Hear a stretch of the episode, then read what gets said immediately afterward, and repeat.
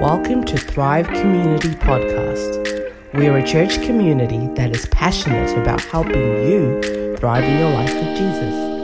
If you're after more information about Thrive Community, hop onto our website at www.thrivecommunity.au. We hope you feel encouraged and inspired by this message.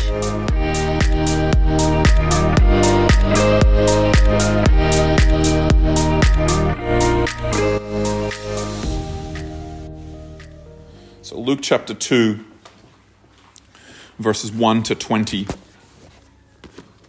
I'm going to read in the NLT, um, but feel free to read along in whatever other translation you might want to. I just feel like there's something nice about being able to read through the whole passage of Scripture, and then we'll look at a couple of things out of it. So, Luke chapter 2, from verse 1, and it says, At that time, the Roman Emperor Augustus decreed that a census should be taken throughout the Roman Empire. This was the first census taken when Quirinius was governor of Syria. All returned to their own towns to register for this census. And because Joseph was a descendant of King David, he had to go to Bethlehem in Judea, David's ancient home. He traveled there from the village of Nazareth in Galilee, and he took with him Mary, his fiancée, who was obviously pregnant by this time. And while they were there, the time came for her baby to be born. And she gave birth to her first child, a son. She wrapped him snugly in strips of cloth and laid him in a manger, because there was no room for them in the village inn. That night, some shepherds were in the fields outside the village, guarding their flocks of sheep.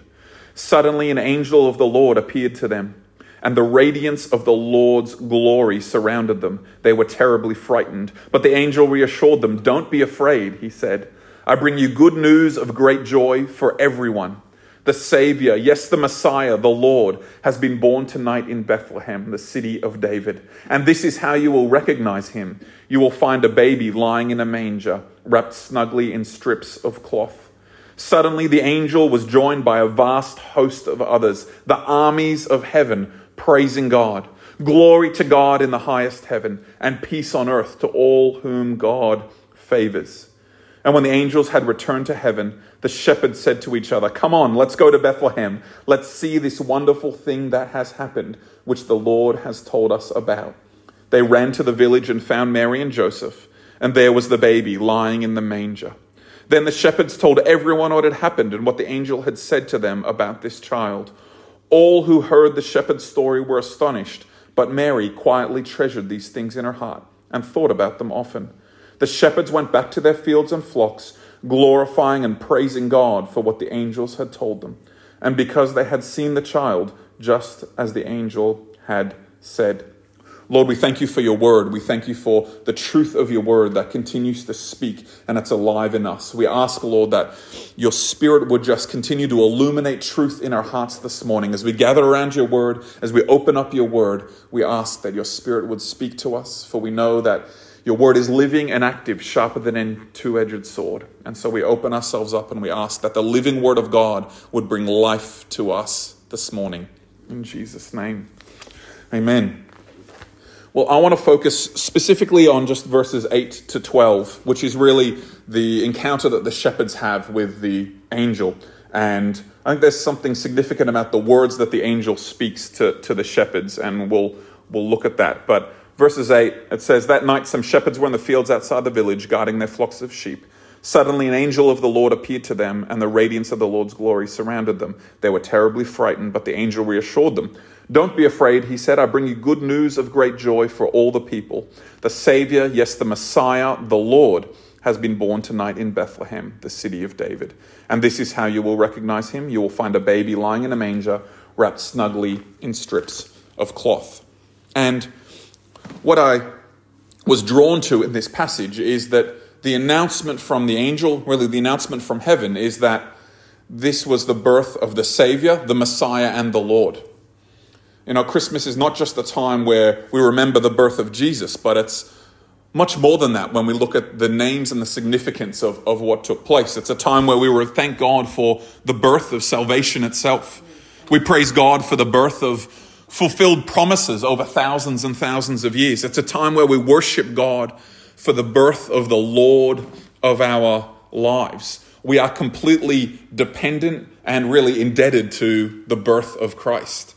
And, you know, talking to Ellie even about, you know, the significance of this time of year from a business perspective. It's a really busy time for so many retailers, so many shops, and you rely on the, the people shopping and, and all of the Christmas sales. In retail land, many people are dependent on Christmas to get them through other times of the year. And I was thinking about that in the context of us and our lives as followers of Jesus. We too are dependent on Christmas. Without Christmas, there would be no forgiveness, there would be no life, there would be no freedom, there would be no identity, there's no salvation, there's no redemption, there's no deliverance, there's no access into the kingdom of heaven. We are dependent upon Christmas, we're dependent upon the birth of Jesus.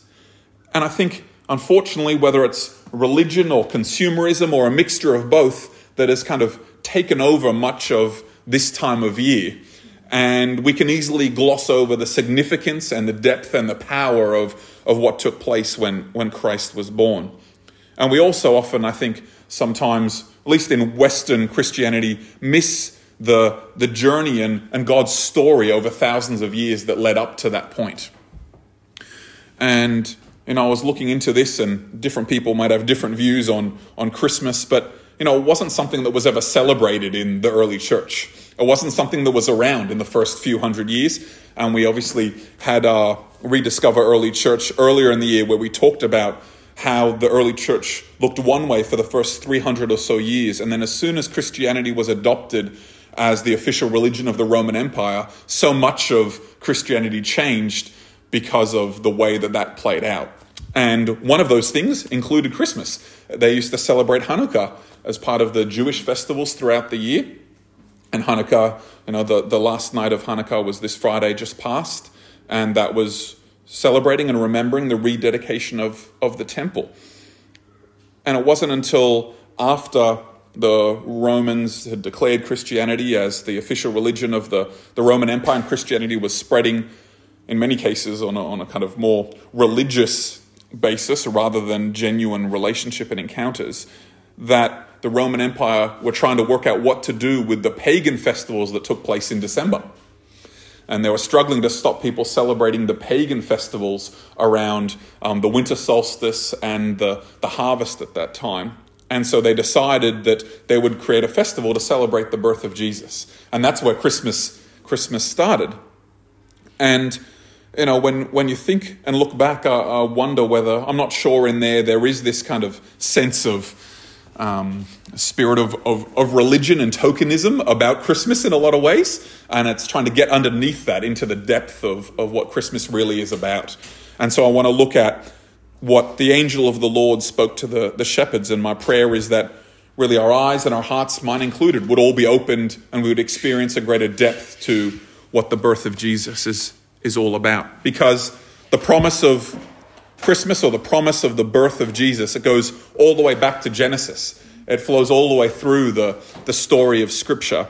And I want to look at Genesis chapter 12, verses 1 to 3.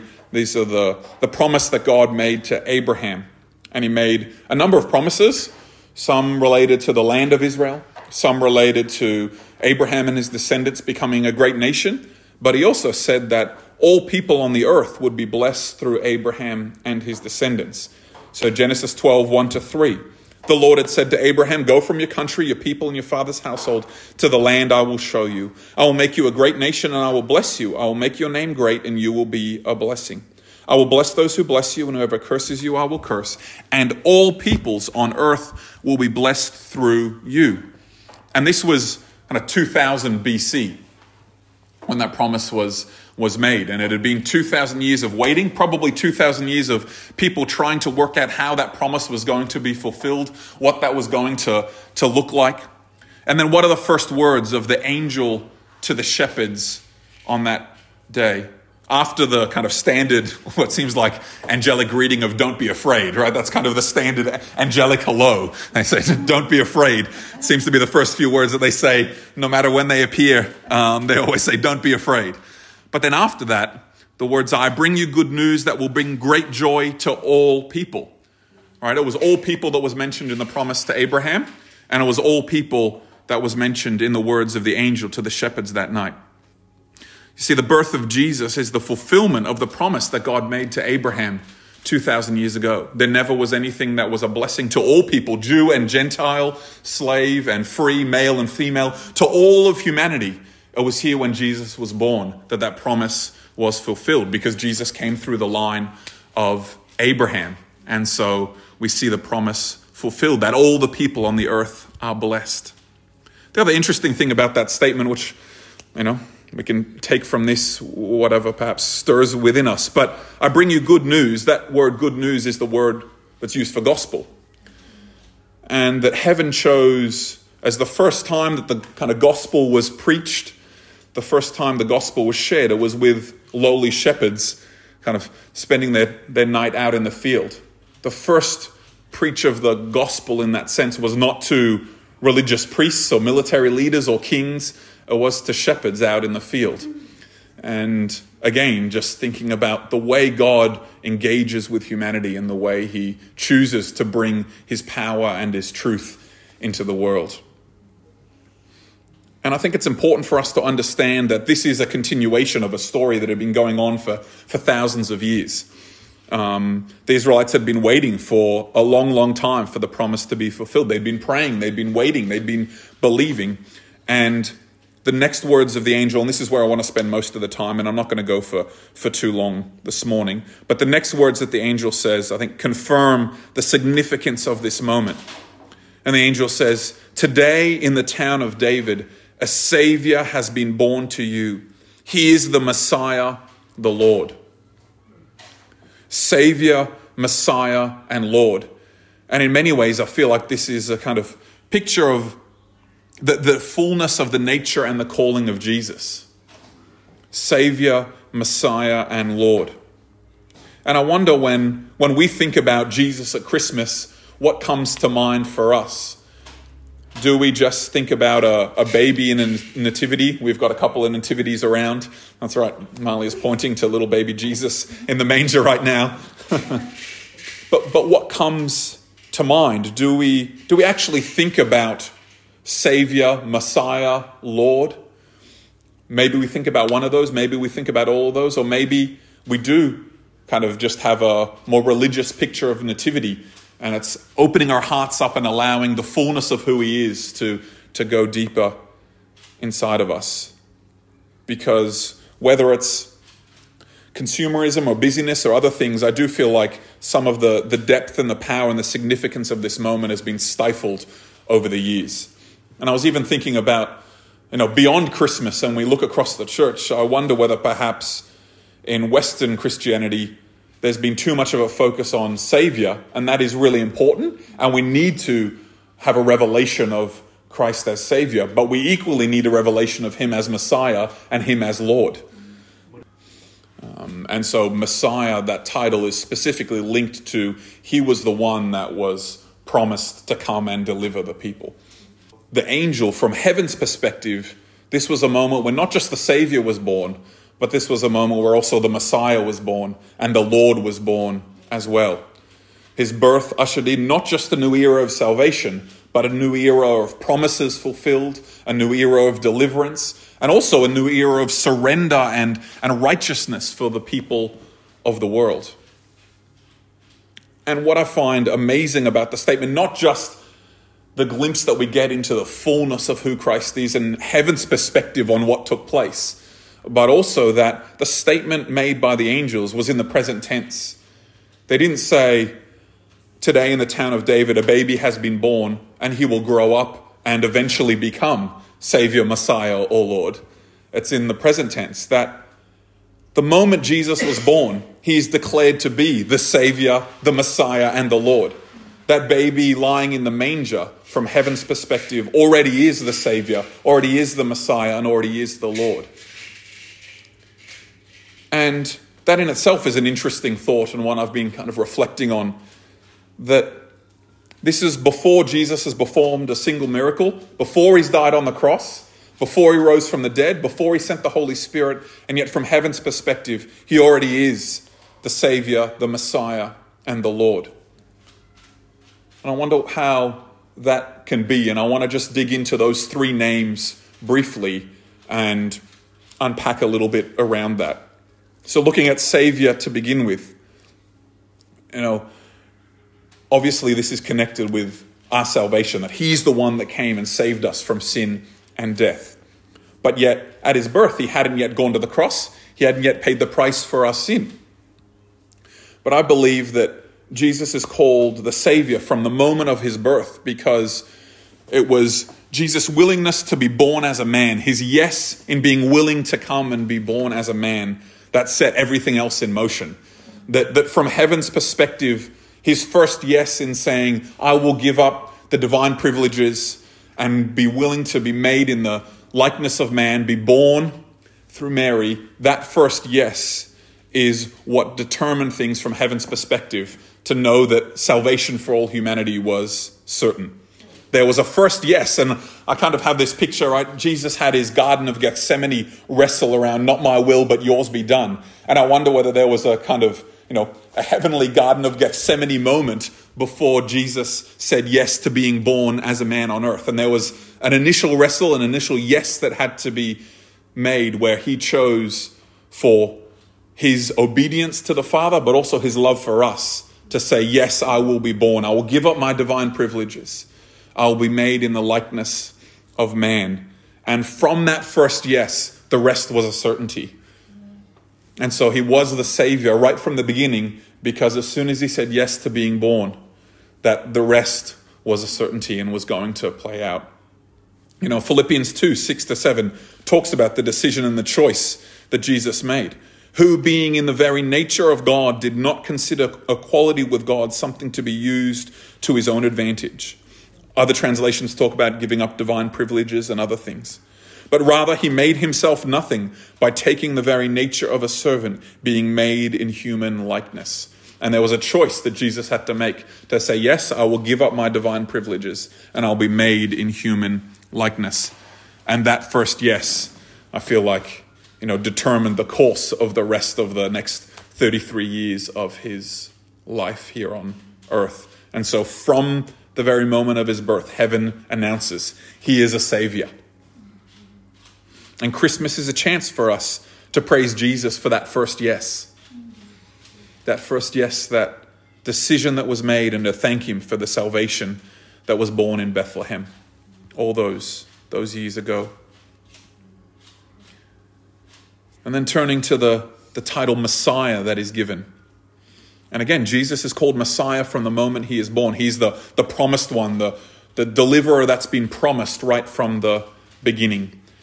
And to be able to understand what took place here and why that title is conferred on him at the beginning, we also need to understand the story of God all throughout Scripture, including Old Testament prophecies, and how his birth actually fulfills two messianic prophecies alone. And then there's a number of other messianic prophecies that he fulfilled throughout his life.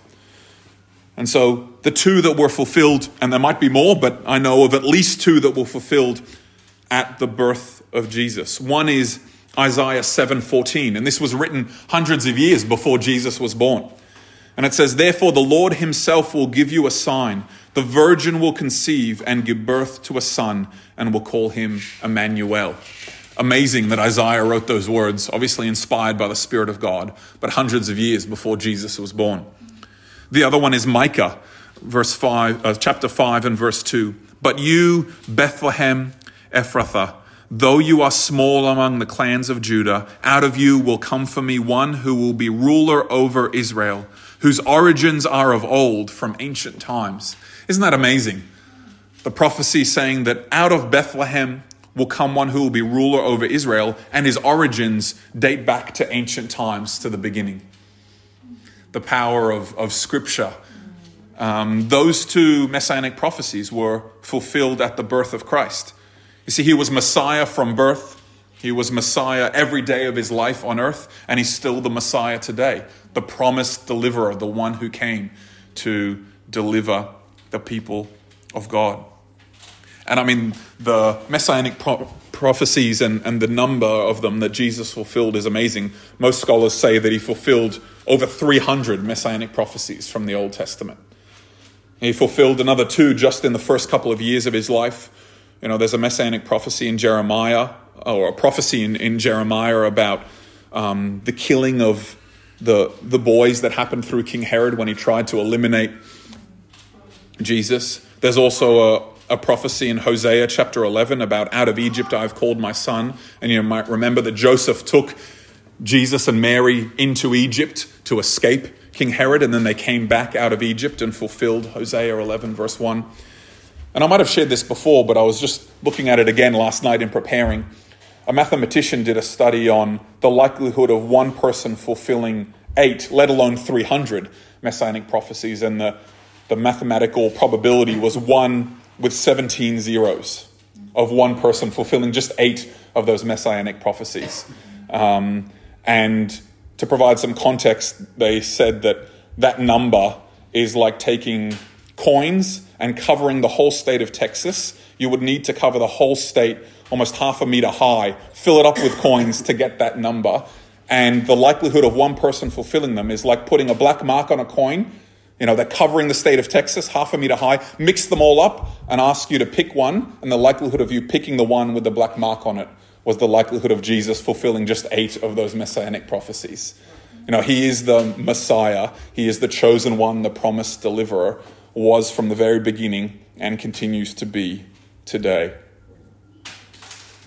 You know, when you think about all the people that were born, I think it was one in, I don't know, 300,000 that um, it would be possible that the Messiah came from Bethlehem, right? And that's just one. And then you add layer upon layer of the different messianic prophecies and you begin to see how he is the chosen one, the, the promised Messiah, over thousands of years of promises that had been made, prophecies that had been proclaimed, and he fulfilled them. And so Christmas is also a chance for us to, to see the faithfulness of God throughout the generations over thousands of years, the faithfulness of his word, the authority of his, of his word. That we bow down before him knowing that not one of his promises has returned void or will ever return void. That we're able to come and bow down before the Messiah, knowing that he was the promised one, and that not only has he fulfilled the prophecies up to his first coming, but we continue to bow down before him, knowing that he's still got many promises to fulfill at his second coming as Messiah. When you think about the number of prophecies, and again, some of us are probably, you know, feel like we've been waiting a long time for promises to be fulfilled. There was hundreds of years for Israel waiting for certain promises to be fulfilled, and sadly, many of them didn't didn't see it when it when it was fulfilled. Um, there will come a time where they will, but um, again, just you know, keeping our hearts open, trusting in the authority and the power of the Word of God, as you said, Allison, and hopefully having hearts to see, eyes to see when the Word is fulfilled and how God is moving. So we have Jesus as Savior, Jesus as Messiah, and also Jesus as Lord. And I really had no idea. I found it. I was like, okay, Lord, maybe that's confirmation that I turned turned over number 17 this morning and it was Lord um, as, the, as, as, the, as the name of Jesus. But this one I think is, a, is an interesting one that, that Jesus is called Lord immediately after his birth as a man. And I think this speaks to that mystery that is so hard for us to understand that somehow Jesus was fully God and fully man. And we, we, we don't understand it in our intellectual kind of side and minds, but the truth is that Jesus was fully God and fully man. And when you look again at Philippians 2, I read that verse before talking about you know him as as savior and that first yes when he chose to give up his divine privileges. And so Philippians 2 6 to 7, I'll say it again, and this is in the NLT. Though he was God, he did not think of equality with God as something to cling to. Instead, he gave up his divine privileges. He took the humble position of a slave and was born as a human being when he appeared in human form. You see, Jesus gave up his divine privileges, but he didn't give up his divine nature. He gave up his divine privileges, but he didn't give up his divine nature. He never stopped being Lord. He was still fully God and fully man. He was still Lord. He just gave up the divine privileges that went along with who he was in heaven and chose to lay them aside, humble himself to be born as a man. He never stopped being Lord. He was Lord at creation, right at the very beginning. He was Lord at his birth. He was Lord during his time on earth. He is Lord now. He will be Lord when he comes back, and he will be Lord for all eternity after that. So Jesus at his birth was Savior, Messiah, and, and Lord. And so as we reflect on the power of that truth, that all three of those names were proclaimed by the angel at his birth, what, what, does that mean for us today? How should we respond if we grasp the truth that Jesus is Savior, Messiah, and Lord, that He is Savior. We have salvation from sin and death because of Him. He is Messiah. We have an inheritance of thousands of years of promises because of His birth. He is Lord. We have someone bigger, better, and much more powerful than us who is in control. What does our response look like if we think about Jesus as Savior, Messiah, and Lord. And we might have different thoughts and happy to have a conversation about this in a, in a moment. One of the ones that comes to me when, we think, when I think about Jesus as Savior is just overwhelming thankfulness. Right? There's a, a sense of gratitude and thankfulness that I've been saved from my sin and death and the mess that I was in, saved from darkness, when I think about Jesus as Messiah, there's this kind of adoration and devotion that you are the promised one. You are the one that was promised thousands of years before, and I'm here to adore you because you are the one who fulfilled all of those promises and are continuing to live out the truth of all of those prophecies. And Jesus as Lord. I pray that my response is surrender and obedience to his lordship. And so to, to bring this together and to wrap things up, you know, as I was thinking about those three responses thankfulness and adoration and, and surrender, I felt like God say that that actually is a really beautiful picture of what worship looks like. Right, we enter his courts with thanksgiving. We come before him and bow down in adoration and devotion. And then we choose to surrender all that we are before Him and entrust it into His Lordship. That's what worship worship is. Coming into His gates with thanksgiving, bowing down in adoration and devotion, and then surrendering ourselves before Him as He is the Lord of our lives. And so that's my prayer for all of us this Christmas that, that really we would be filled with a deeper worship and a deeper sense of revelation of who Christ really is. He is Savior, He is Messiah, and He is Lord. That our hearts would be filled with thanksgiving and thankfulness, adoration, devotion, surrender, and obedience as we take time to reflect on who He is and all that He has done.